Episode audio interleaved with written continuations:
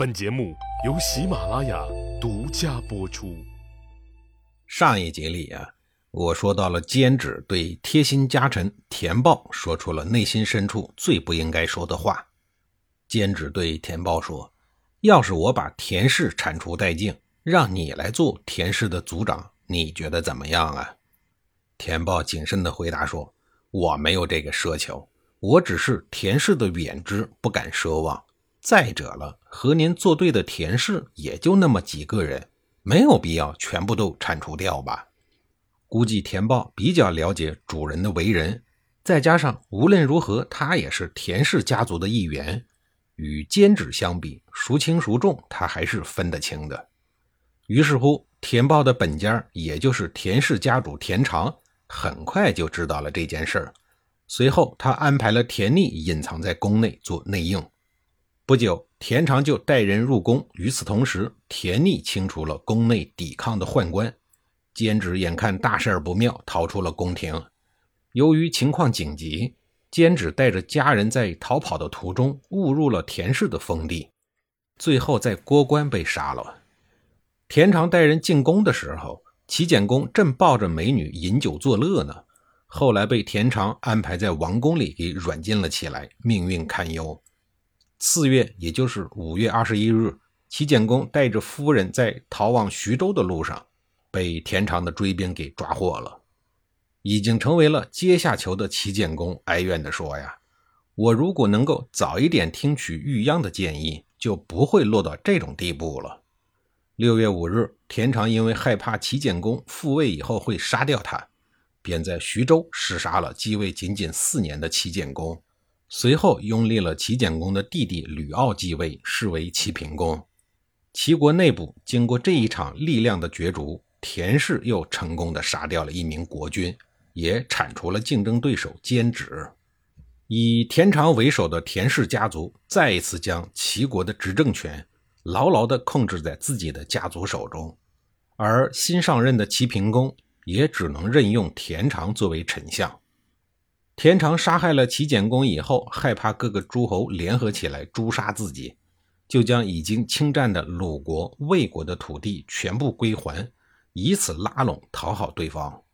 这其中反应最激烈的就是孔子，他戒斋了三天以后，然后去请鲁哀公出兵讨伐田常，结果呢，悲哀的鲁哀公不争气、不配合。这些事实证明啊，田常的担忧不无道理。鲁国、魏国那边没了动静以后，田常又马不停蹄地和西边的晋国权臣韩氏、魏氏、赵氏三家订约，随后又和南方快不行的吴国以及冉冉升起的越国互通使臣。总之，田常是四会诸侯，八方示好，只为避免自己在国际上成为众矢之的。对内呢，还是老办法，依然是金钱开道，施行赏赐。以此来亲近齐国的百姓。后来，田常又对齐平公说：“施行恩德是人们所希望的，这事儿啊由您来实行；惩罚是人们所厌恶的，这事儿呢由我去执行。”乍一听，这话是不是很暖人心啊？如果你感受到了温暖，对不起，你被骗了。主管刑罚的会是什么人呀？公安、检察院、法院的一把手啊！所以这一句暖人心话背后的目的是抓住全部的权力。他已经是丞相了，相当于国家总理，现在又要当中央政法委一把手，是不是太肆无忌惮了？可是谁又能管得了他呢？田常上任以后，仅仅用五年多的时间，就将齐国的政权彻底把持在手。随后，他又利用职权将鲍氏、晏氏、监职。和公族中较强盛的政治势力全部诛杀了。后来，他又分割了齐国从安平以东到琅琊的土地，作为自己的封地。他的封地呀，甚至比齐平公享有的领地还要大很多。这时候，齐平公虽然还是国君，但已经没有了任何的话语权，根本参与不了齐国的任何朝政、军政之事。事到如今，田氏已经成为了齐国的实际控制人，以至于各个诸侯列国只知道齐国有田氏，不知道齐国还有齐军。可即便到了这个时候，田氏要想直接取代姜姓当国君，还有一个无法逾越的障碍，那就是人口不足。光有政权，但没有自己人，还是掌控不了这么大的一个国家。田氏在齐国也就四五代人，家族的人口数量十分有限。而姜姓呢，在齐国已经繁衍了几百年，家族人口庞大到无与伦比的地步。可以说，齐国的方方面面、大大小小的领域都是姜姓。如何快速替换掉这些姜姓人口，成为了田常最为头疼的大事儿。开始的时候啊，田常也想着和齐国其他的没落贵族合作，比如鲍氏、高氏、栾氏、晏氏等等。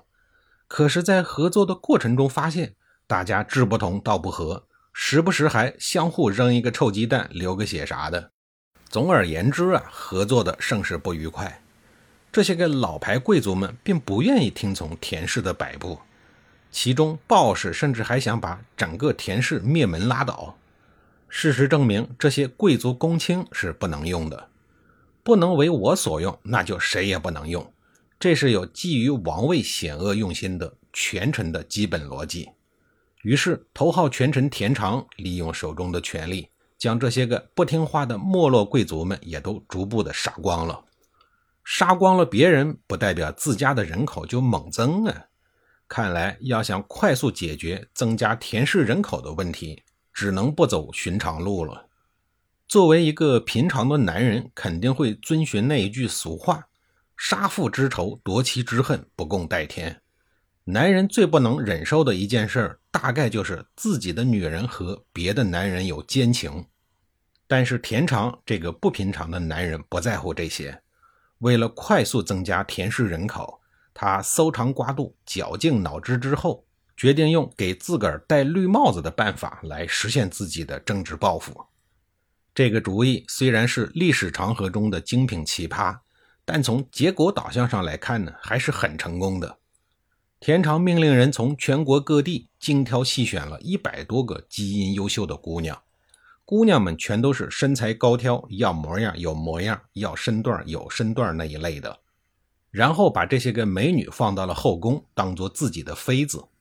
再然后呢，有些活如果全都是自个儿干，也挺累的，是吧？田常以完全开放、泛爱众人的心态。将后宫中自己的女人们全部向家里的众多门客免费开放。门客是谁呀？就是达官贵人家中豢养的有工资的人。门客有的有真才实学，能在关键时刻替主人办事儿；也有不少是骗吃骗喝、偷奸耍滑、徒有虚名的骗子。但田常家的这一波门客中啊，从结果上来看是没有骗子的。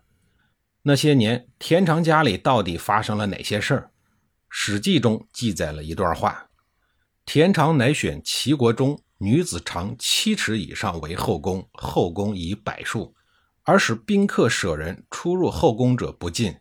及田常卒又七十余男。